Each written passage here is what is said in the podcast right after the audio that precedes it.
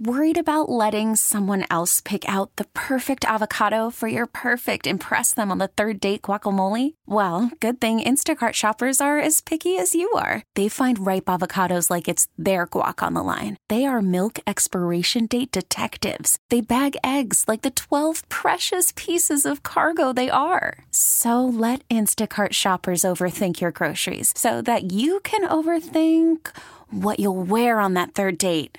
Download the Instacart app to get free delivery on your first three orders while supplies last. Minimum $10 per order, additional term supply. This episode is brought to you by Progressive Insurance. Whether you love true crime or comedy, celebrity interviews or news, you call the shots on what's in your podcast queue. And guess what? Now you can call them on your auto insurance too with the Name Your Price tool from Progressive. It works just the way it sounds. You tell Progressive how much you want to pay for car insurance, and they'll show you coverage options that fit your budget.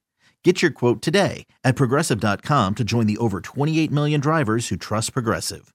Progressive Casualty Insurance Company and Affiliates.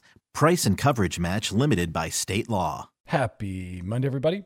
Hope you guys had an, an amazing weekend. Uh, mine was very restful. You're probably bored of me saying that. You're probably thinking, God, go do something.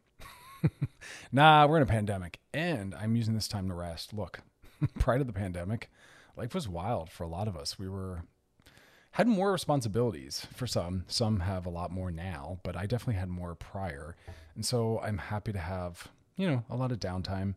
Um, let's not problematize that though. Let's enjoy whatever new things have emerged. It's kind of why in some of the interviews I'm doing, um, Loveline's more talk right now, and I'm listening live is more of the interview show. And for those that aren't familiar, because maybe you're joining us later in the game, I'm listening live is my live stream, excuse me, my live stream show that's every Thursday night at 5 p.m. Pacific, 8 p.m. Eastern on all the radio.com handles. Awesome guests, awesome topics.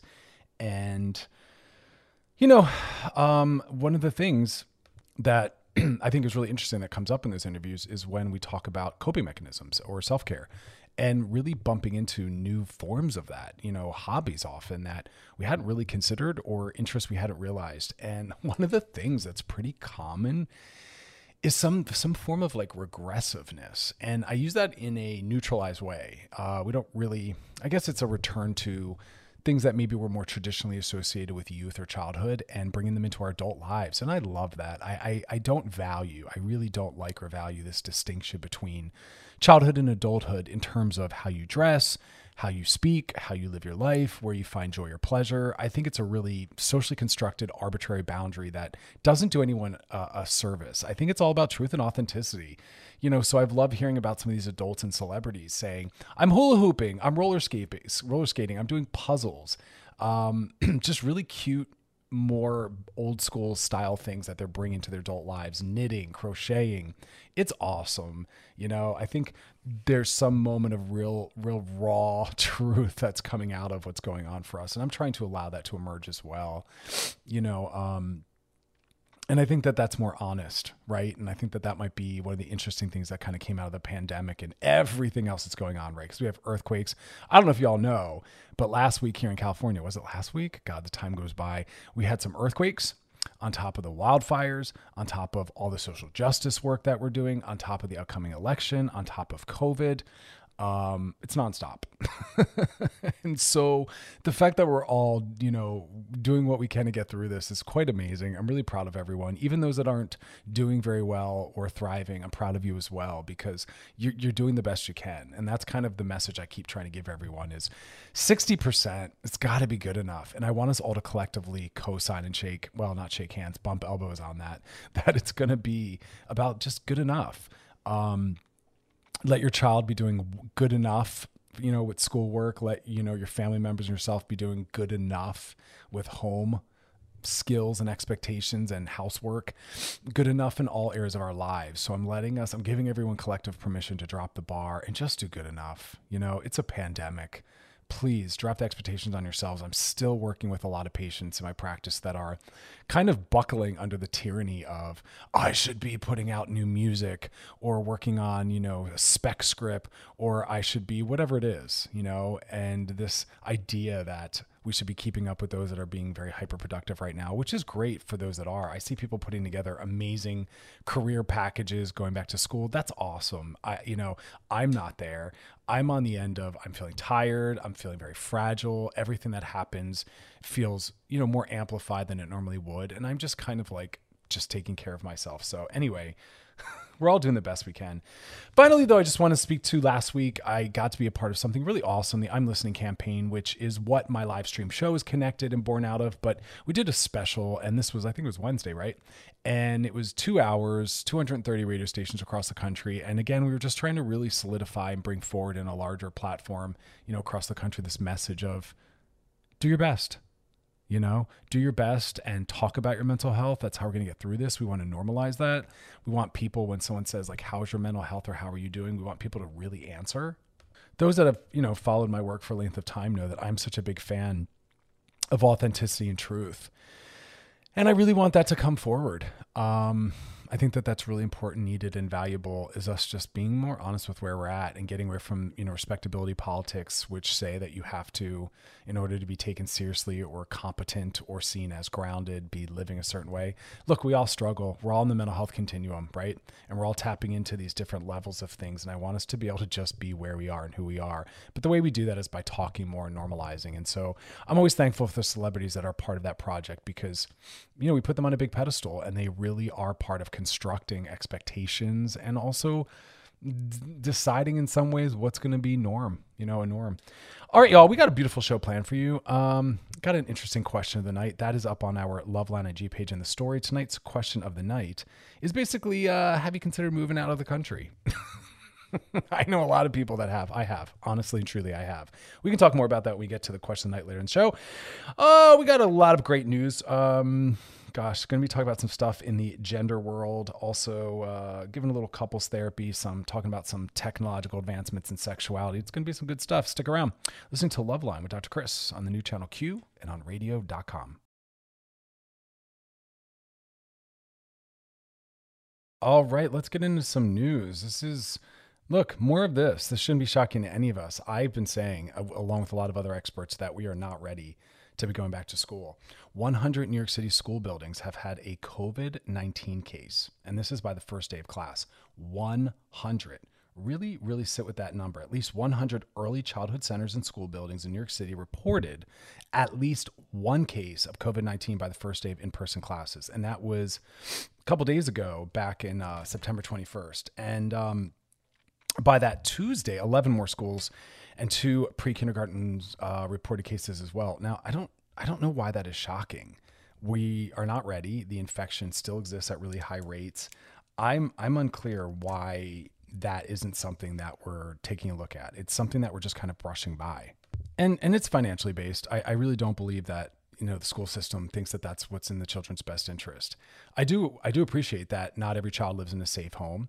I do appreciate that not every child lives in a home that has access to means. And for some, school is a safe haven. School is a place where they have access to friends. School is a place where they're fed.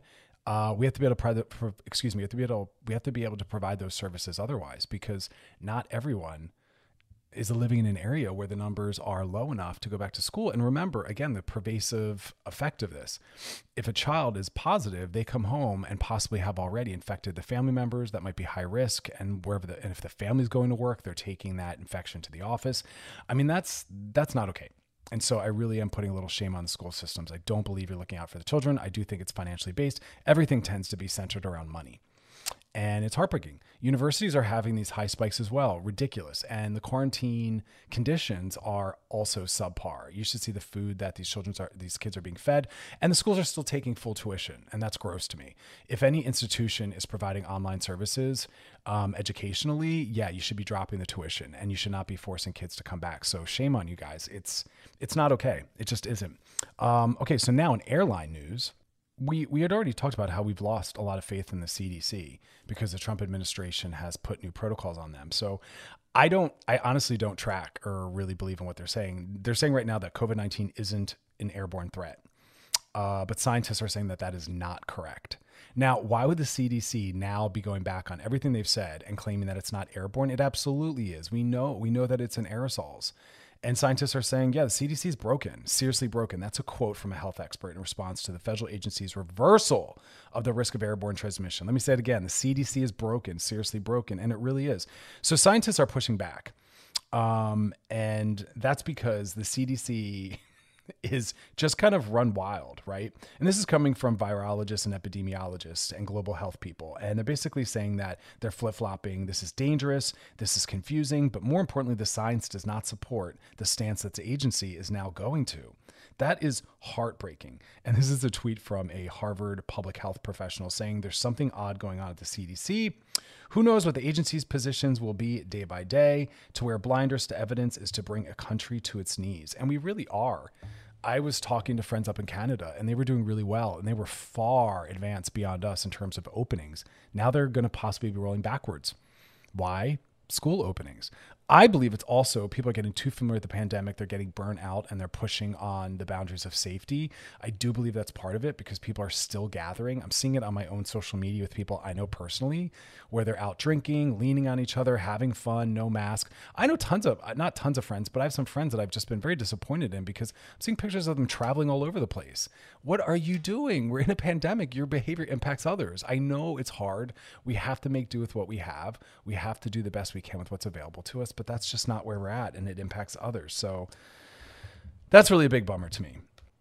Especially, let's look at the fact that I was looking at an article earlier that there's a bar owner in Florida. P.S. Please don't be going to bars.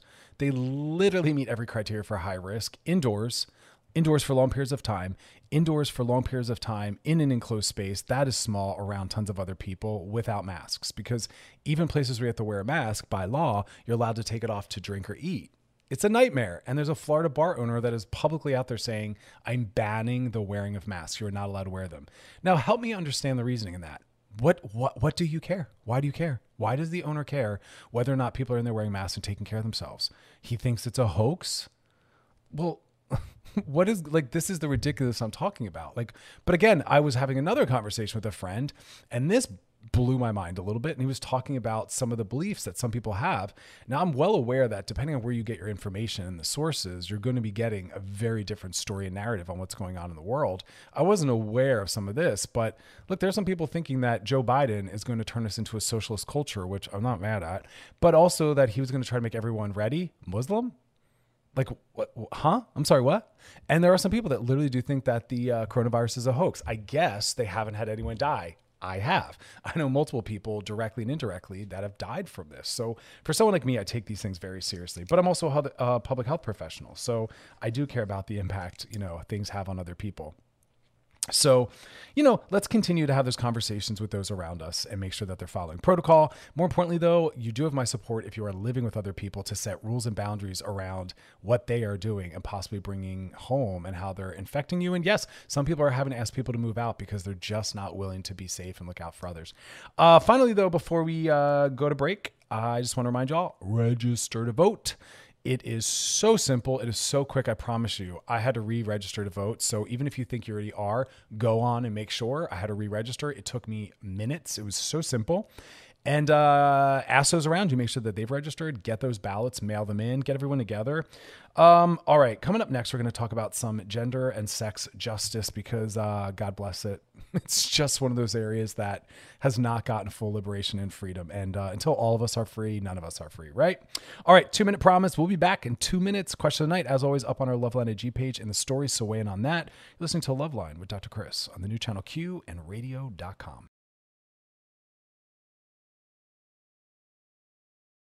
All right, we're back. And uh, I just want to acknowledge yes, my voice is a little scratchy. I do a lot of talking for hours every day doing therapy. I'm going to be running groups soon, doing other media projects. So um, bear with me. Oh, let me just give a quick heads uh, shout out, heads up. we got to find a way to com- combine those two. What would be the combination of a shout out and a heads up at the same time? Anyway, slide into my DMs and let me know if you figure it out. Um, oh yes, right. my point. Uh, I just was on a podcast, and you know, I do a lot of different podcasts. I don't always promote them, but I wanted to call this one out. Uh, this one was super rad. So I don't, I don't always, always, always get to participate in the most dynamic things. I'm always complimented when someone reach out when someone reaches out when someone reaches out and wants me to be on their podcast or their project. Um, this one was super awesome. So this one is called Fascination. Uh, Fascination with An- Angelo D'Agostino, and I posted on my social media. Maybe I'll repost it. And basically, what this podcast does, it's it's kind of like the true crime version of talking about celebrity and public figures' private lives or lesser known elements. It's not gossip based. You all know I hate that. I don't participate in that. It's really a beautiful exploration and normalization of what these people went through and how it made them who they are and kind of what we can learn from it. And he was doing a second inaugural episode. Again, the podcast is called Fascination with uh, Angelo D'Agostino, and it's on everywhere iTunes, Spotify. And he was talking about Marilyn Monroe. And I learned so much. You know, we think we know these people, or maybe we don't think we do, but looking at their backstory, you really understand how they came to be who they are and do what they did. And I love often when I'm interested in a filmmaker or a, an author, I'll research their background. And it really, really, really helps you better understand the work that they're producing because we are always in our work. And there's a reason why we go the way we go, choose what we choose, and why what has value has value. So I was on there as the, you know, expert and scholar just talking about relationships, psychology, sexuality, and trying to just add some layers and more clarification as to who she is and why she is the way she is. It was really, really stunning. So anyway, check it out. It's called Fascination. Um, also, he's a friend of mine super super smart. So the one thing I will I will point out, and this happened on one other thing, I talk fast, which I'm fine with. There's no right speed to walk, talk, date, do anything. I move fast, I talk fast. My work is about learning how to have confidence in that. I'm not looking to slow down. I don't believe that slowness is of higher value or more mental health. Mental health is really embodying accepting who you are. But he didn't feel that way apparently. He slowed my voice down. Excuse me. I know I'm a phlegm ball right now, but you know, allergies and there's smoke in the air. But he slowed my voice down and so it's a little bit like this. So I was kind of put off by that. So just the heads up on that part. I don't know why people do that. Look, I talk fast. Some people think fast. It works for them. Okay. Anyway, uh, I wanted to get into some of this gender justice because this is a mess. Now, remember, until we're all free, we're not free. And that's why what I thought was really beautiful when I heard in the Black Lives Matter movement is people that are black saying, black lives include black gay lives, black trans lives. You cannot separate out and say all black lives but the gay people, right? And so we talk about any kind of social justice or human rights. It's the same thing. And that's why we talk about trans women are part of the feminist movement. When we talk about, you know, rights for women, we mean trans women and cis women, all women. We talk about human lives, we mean gay ones too, trans ones as well, fat bodies as well. We can't leave out some of these more exploited marginalized people. That that is just us allowing and supporting other levels of violence. I this this I'm hoping things are different now, but I remember back in school, way, way, way back when, I've done two doctoral programs, a master's program, and a bachelor's program. So a lot of education in there. But the one interesting moment was it was a social justice class, and the and the professor was homophobic. Uh, was all about supporting every other identity, but was making some really microaggressive homophobic comments. And I was thinking, oh, so we want justice for all lives, well, except for a few. That's crap. That's not social justice. That's not feminism. Um, all lives. And that also means species too, animals as well any violence that we allow is the allowance of violence and it intersects and it's still creating this idea that if we have power over someone we should be able to utilize that power. And so, you know, we have to be very thoughtful about how we treat anyone who's less powerful than we are. And that includes animals. Um, so, anyway, this stuff matters. So, basically, kind of sad. The UK, they're going to abandon a plan to allow trans people to self identify. Now, that's a mess. Mental health means being able to live in the world in a way that makes sense to you, live in the world based on who you are, and live in the world in, with full support and acceptance of who you are. Let people live. I, I, I really can't figure out, and maybe this is because of the work I've done or the levels of compassion I've worked to have or my work on social justice, but I don't understand the reasoning why you want to single out certain kinds of people based on their body shape or size, their orientation, their gender expression, and say, we're not going to give you the rights that everyone else has. Why? Why do you care? That's just cruelty. So really take time to examine in your life what are the what kinds of people do you think aren't worth having rights? And why do you think that? and work on work on resolving that work on finding ways to actually educate yourself on that and do better we all need to do that that's a really important thing to do um, all right we're gonna talk more about this when we come back because i have more to say but we got to do a dm first you're listening to loveline with dr chris on the new channel q and on radio.com Alrighty, y'all, we're back. Now it's time to slide into those DMs. Sliding into the DMs. Sliding the DMs is brought to you by our friends at Trojan Condoms because it's a big old sexy world and we want you to explore with confidence. DMs, they come from our Loveline IG page. Drop on in those DMs. Let us know your thoughts and questions. Uh, let's hear this one. This one's a long one, so hang in there with us. Um, hey, Dr. Chris. I'm a 25 year old cis woman and I'm struggling with my sexual identity. I've always been attracted to men and women, but not had more than PG 13 sexually experiences with women. I've only had boyfriends my whole life, and I'm currently in a relationship with a man, and it's great. But I've just realized I've never pursued a relationship with a woman because of a few reasons. One, I didn't think my family would understand or they would judge me. Two, I don't even know if I'm bisexual since I've never been in a relationship with a person that identifies and the same that identifies as the same gender as me. And I feel like I've been told my whole life that being sexually attracted to women is just a phase, I'll grow out of it, or that I am just a slut and not actually bi. oh my God. God bless that. What I'm struggling with is unlearning these internalized biphobias and coming to terms with my sexual truth. I can't help but feel like an imposter outsider when I try to claim ownership of bisexuality, and I feel like I don't belong in the LGBTQIA plus community. Help! P.S. I love your work so much. You're changing the world. Oh, thank you. That means a lot. Um, so, you know, a few things. I love this question. I love questions like this. You know, your identity, and this is really hard for some people to understand, but our identity is for us to decide. No one gets to choose your identity for you, and no one gets to decide if you're gay enough, straight enough, or bi enough. That's that's a self-identifier. And remember, bisexual does not mean 50 50. Hear me say that again. Bisexual is not 50 50, where you equally like both genders the same amount. That's just not how it goes. Bisexuality can be 90% men, 10% interest in women. That's still bi. Whatever the percentages. Um, I identify as sexually fluid and more bisexual, and my percentages are not 50 50. And the genders that I am attracted to sexually are not the same ones that I'm romantically drawn towards and date, right? Because we talked a little bit about that. There's sexual attraction and then there's romantic attraction. And some people are more romantically and relationally driven towards just one gender, and sexually, maybe it's a little more broad. So hold that space that maybe you're interested just sexually in women maybe relationally that never really made sense but you somehow think it has to and that might be part of the confusion. Why do i maybe fantasize or eroticize having sex with a woman you're thinking but i don't really necessarily want to date them? Maybe i'm not really bi. It's like no you are.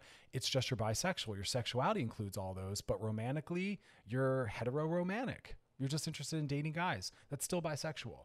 But bigger than that, again, you get to decide. Straight men, and this is a big one, they are allowed to have sex with men as well at times and still identify as hetero because you get to self identify, just like gender.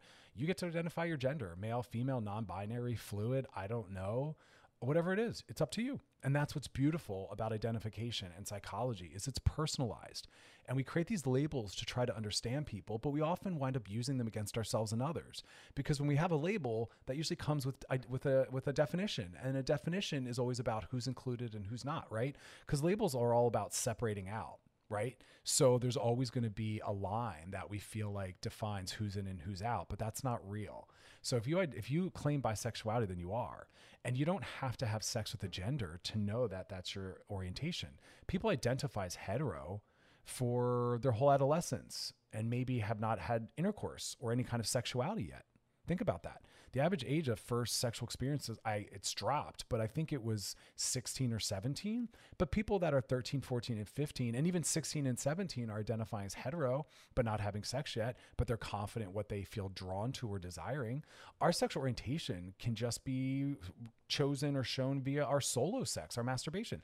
Maybe you don't have a partner. Maybe you're not having sex with a person. Maybe it's just masturbatory and you're enjoying men and women via porn and fantasy. Well, there's your bisexuality. Your question, you said that um, you've been attracted to men and women. Bam, you're bi. You don't have to act on it. And many people won't. Some people are in monogamous relationships long term, and their partner isn't interested in anything open or non monogamous. And so they'll only ever be with one gender. But that's the case for it in a larger sense, too. You might like different body shapes and sizes and heights and all sorts of things, but your partner is the way they are. So monogamy is always about limits. Monogamy is always limiting our exploration and development. Monogamy is a, a, a ceiling we hit. And so don't let that change who you are sexually, you know? All right, sliding the DMs is brought to you by our friends at Trojan Condoms because it's a big old sexy world and we want you to explore it with confidence. Question night up on our Loveline IG page. And coming up next, we're going to talk more about some sex and gender news and justice. You're listening to Loveline with Dr. Chris on the new channel Q and radio.com. All right, we're back and we're talking about some gender news and justice. And I was sharing earlier in the show about the UK letting go of plans to allow trans identities to be recognized by self, the self identification.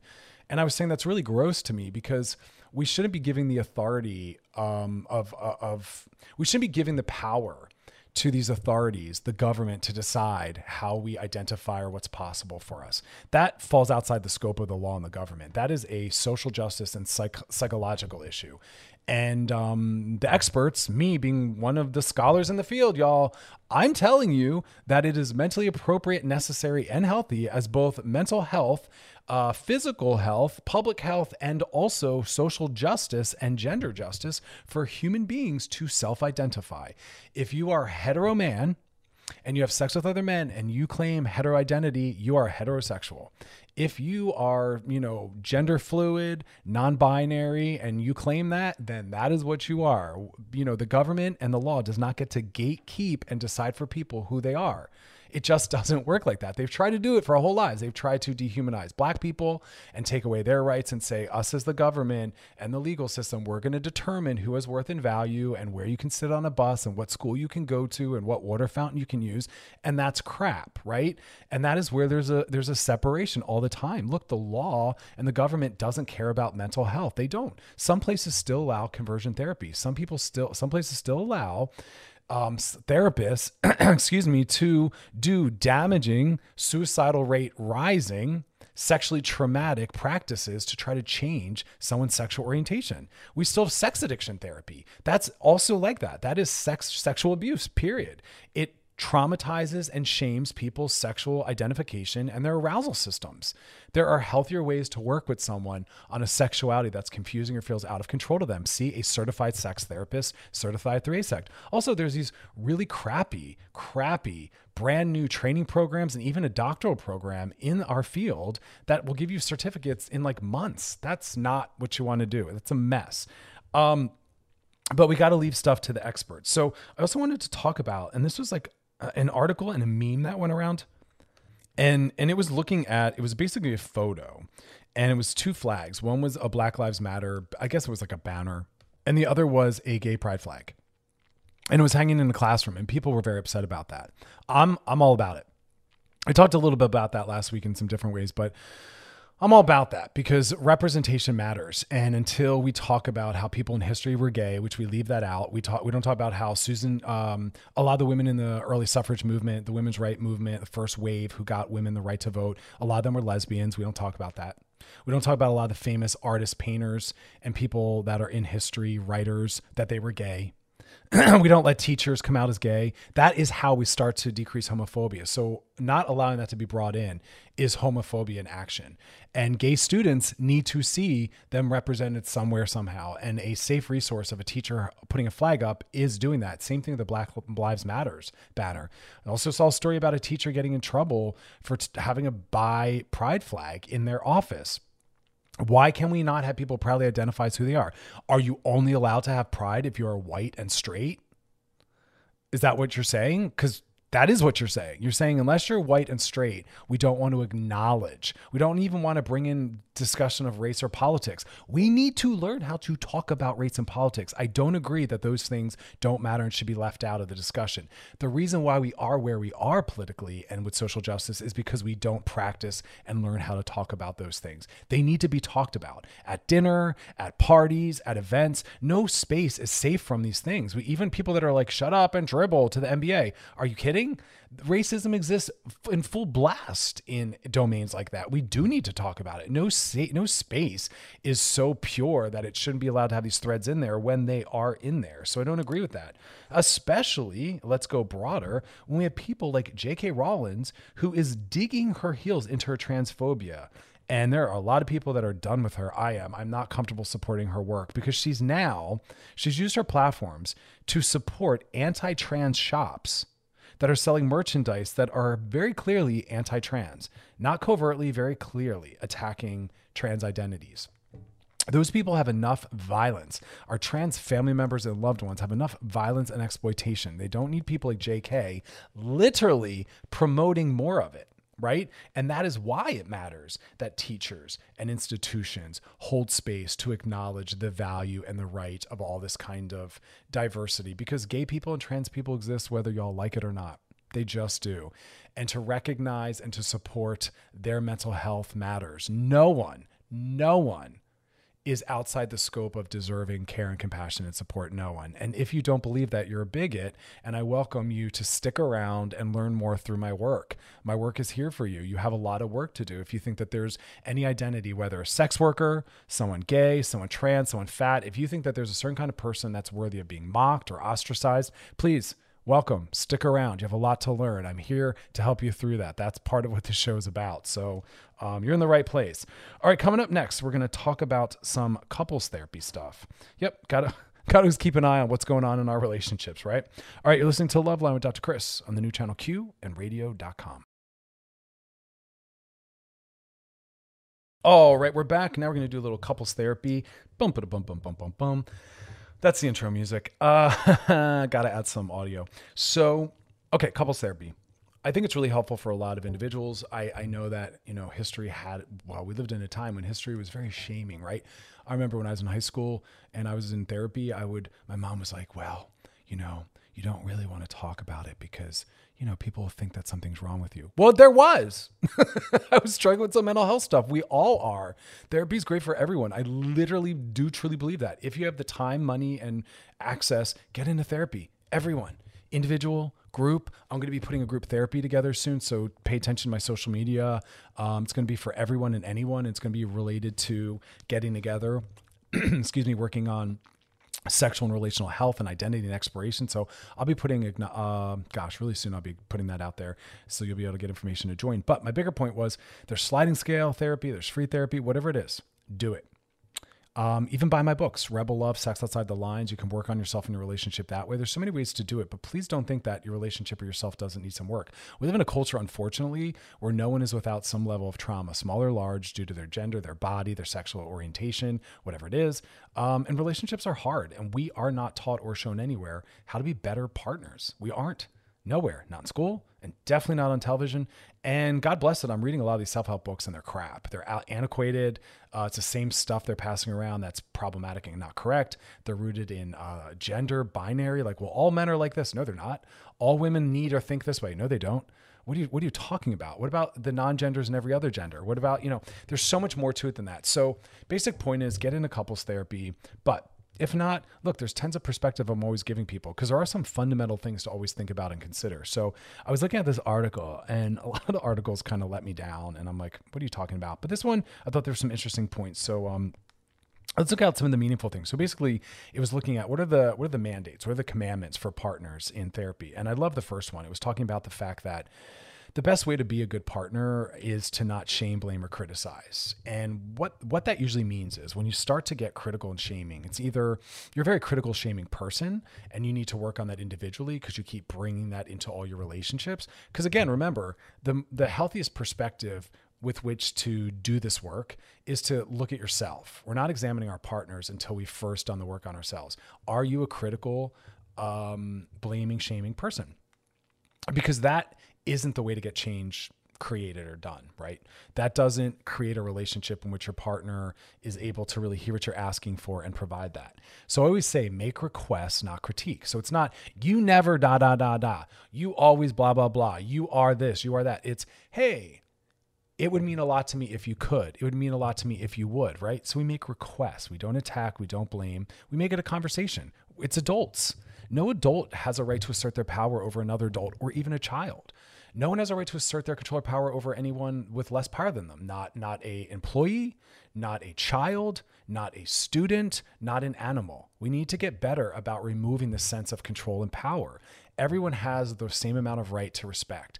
And yeah, we need to talk to children with respect. It is so mentally toxic for adults or people in power positions of power like teachers or other authorities to talk down to a child. So I, I want to keep always bring that in. I need to bring more of that in. Um, the second one is you you need to make sure that you protect your partner and your relationship.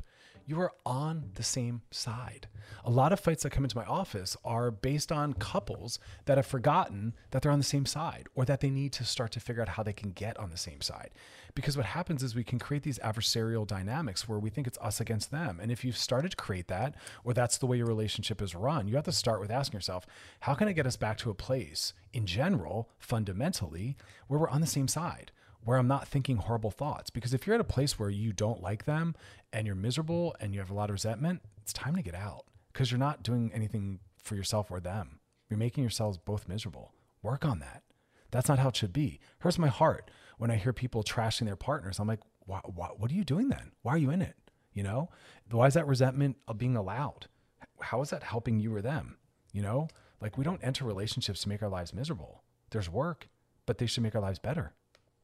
So do that work.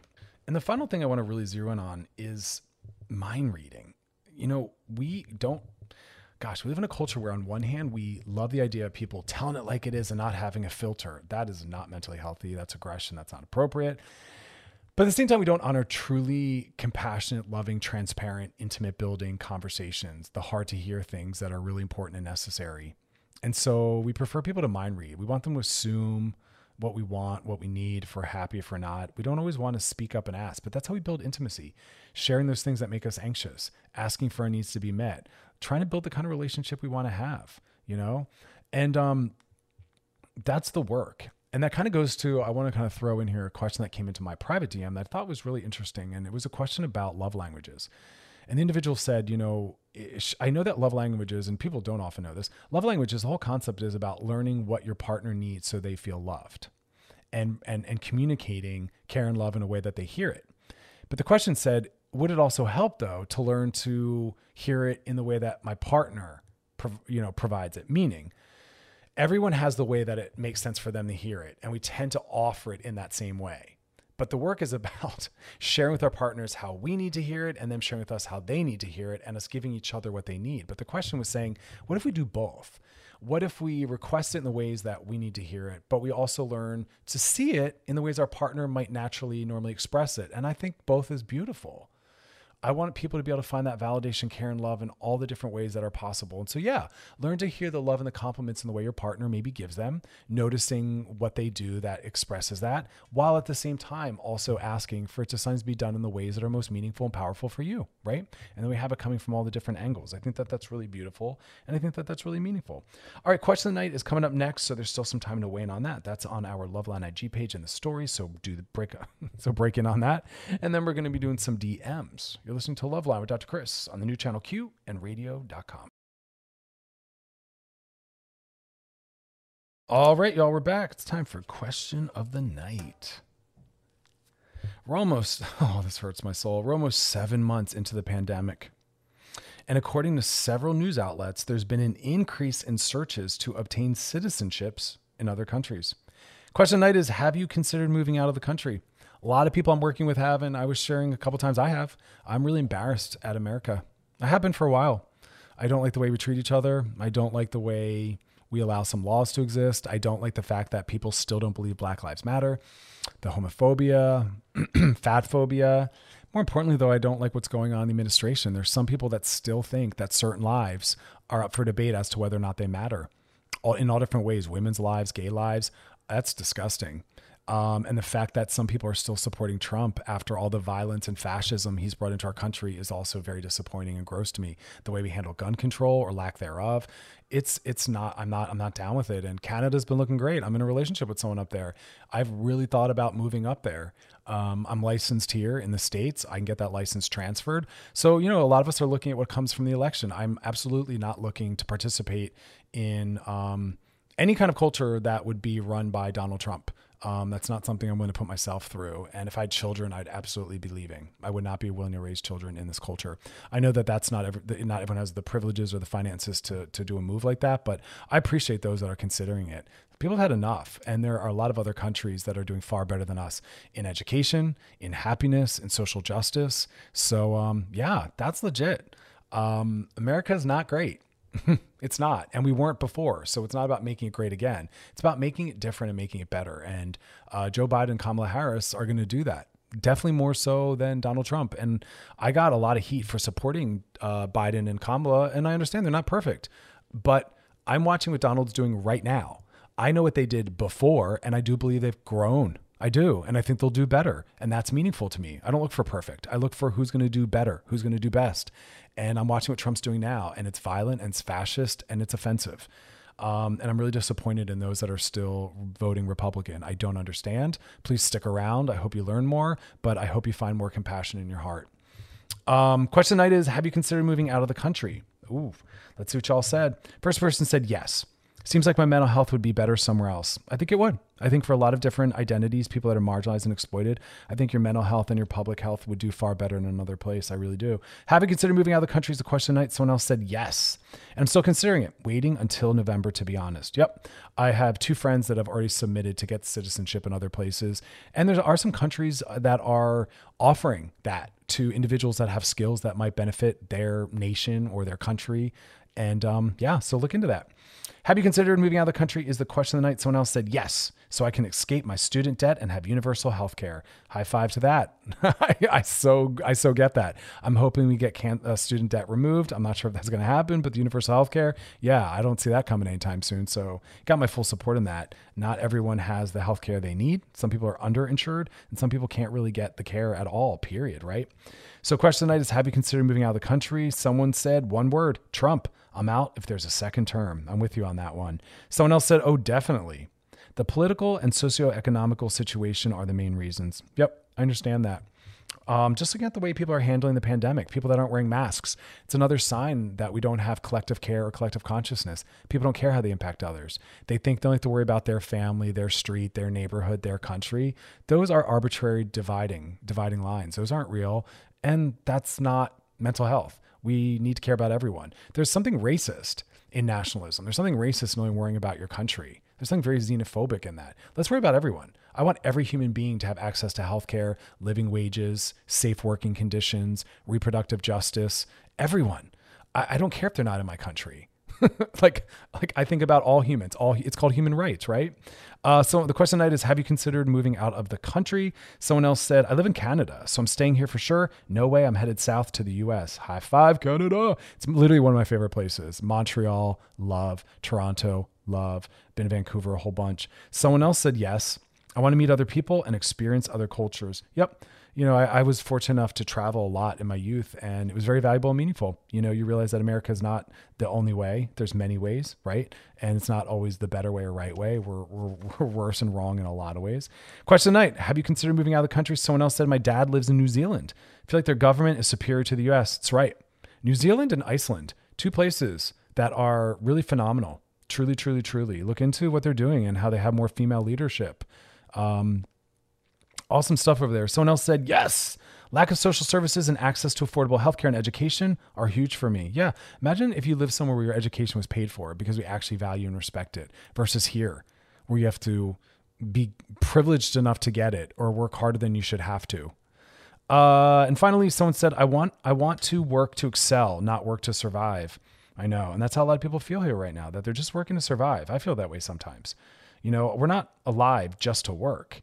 And if that's all we're doing, then what are we doing? Things are wrong, things are backwards. All right, y'all. Thanks to those that participated and for your vulnerability and sharing. Coming up next, we're going to be sliding into those DMs. We'll be back in two minutes, two minute promise. Listen to Loveline with Dr. Chris on the new channel Q and radio.com. All right, y'all, we're back. Now it's time to slide into those DMs. Sliding into the DMs. DMs come from our Loveline IG page. Slide on in there. Sliding the DMs is brought to you by our friends at Trojan Condoms because it's a big old sex world and we want you to explore it with confidence. Here we go. Hey, Dr. Chris, I had a question. Over quarantine, me and my partner had gotten really close. We've bonded over something that I'm kind of ashamed of, though drugs. Our relationship isn't the best but we plan nights out where we'll just smoke a lot of weed and talk and laugh. But I feel like our relationship is suffering because during the day we're sober and awkward. Or we'll talk about the weekend and how excited we are to just get high, but that's it. We both aren't addicts, but it's starting to feel weird. What can I do? Oh, I appreciate your honesty and transparency. That that happens, and it's also happening right now. We're normalizing um, a lot of you know, not the best, not the healthiest, not the most sustainable or nourishing coping mechanisms, right? A lot of drinking, a lot of drug use. Now, it really depends. There's people can use drugs and alcohol appropriately. Not everyone that uses them is misusing them and abusing them. And we're allowed to have, you know, transcendent experiences. We're allowed to find joy and pleasure. We're allowed to, you know, use, you know, masturbation or or shopping or food or cannabis or all sorts of different things just to bring joy and love into our lives. Go eat a donut. Like we're, you know, we're we're allowed to tap into other consciousnesses, right? That can be very healing. But I appreciate what you're saying, where sometimes we build our relationships around one thing. And that can be a hobby, that can be a sport. Some people build their marriage around their child, and then they really slowly back away from building intimacy on other levels, usually sometimes just based on who they are. So, yeah, sometimes things like drugs can get brought into a relationship. And what can happen is, and this makes it very difficult, is we actually start to become a trigger for each other. You know, even if we're having a day or moment where we're like, I don't want to use drugs today, we see our partner and they do. And that's enough for us to then get kind of pulled in. Or just being around them reminds us of the possibility and that becomes a little bit of a trigger. They become a little bit of a high risk thing. So the first thing i would do is i would have the conversation with this person your partner and say listen it really looks it's honest. We need this. It really looks like drugs are becoming a very important focal point of our relationship. That worries me. I'd really love to practice going a week or two or a few nights without I want to learn how to build sober intimacy because it is a skill, it is a practice, and you don't have familiarity with this person with that. But know that it is possible. But you're going to have to do the white knuckling work of saying, I, I want to take some time away from the drugs and I want to have time with you without them. And I need you to support me in that because it's really hard to stay firm in avoiding them if you're bringing it up or bringing them in or pushing for it and you're going to have to re get to know them on that sober level. It's hard. But if you do realize that while sober, there's really no chemistry or there's no compatibility, then it is something you have to move on from, realizing that it's the drugs that we have in common. And that can happen where you don't necessarily take work friends out of work or with you when you leave the job because you realize our relationship was really centered around working together. And that's okay. And that's what kept us together. That's what brought us together. That's what we had in common. That's what we talked about. And when that's no longer part of your life, you move on. And that happens with age, leaving a job, leaving a town, leaving school, becoming a new identity like a profession or a family member. Um, and that's okay. So don't have shame about it. This happens. This is normal, especially now. But you really have to decide if you want to try to give this relationship a shot. And if you do, that'll mean having that difficult conversation, setting that boundary. And if this person can or won't do that with you, well, that's a sign that you've kind of, you know, you want something different or you've outgrown them. And that's okay as well. So ask for it, hold that boundary and see what's possible. But I love your honesty in asking about this. This isn't uncommon. But yes, we do need to be able to have intimacy without the protection right? Or the motivation of drugs or alcohol, because drugs and alcohol make it really easy for us to be vulnerable. And parts of ourselves come out that maybe aren't even really who we are. Sometimes alcohol and drugs can bring out parts of us that aren't necessarily most honest or we're most proud of. So, yeah, sit with that you know? Slide in the DMs is brought to you by our friends at Trojan Condoms because it's a big old sex world and we want you to explore with confidence. That's our show. Loveline is always podcasted over at wearechannelq.com. So go over there, get them, post them, share them, binge them, and also check out I'm Listening Live. That's every Thursday night at 5 p.m. Pacific, 8 p.m. Eastern.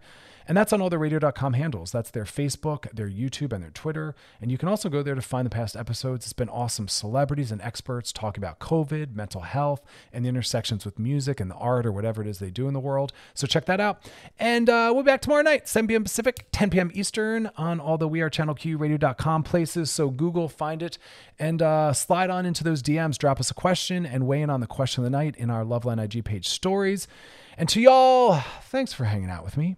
You have a beautiful, beautiful night.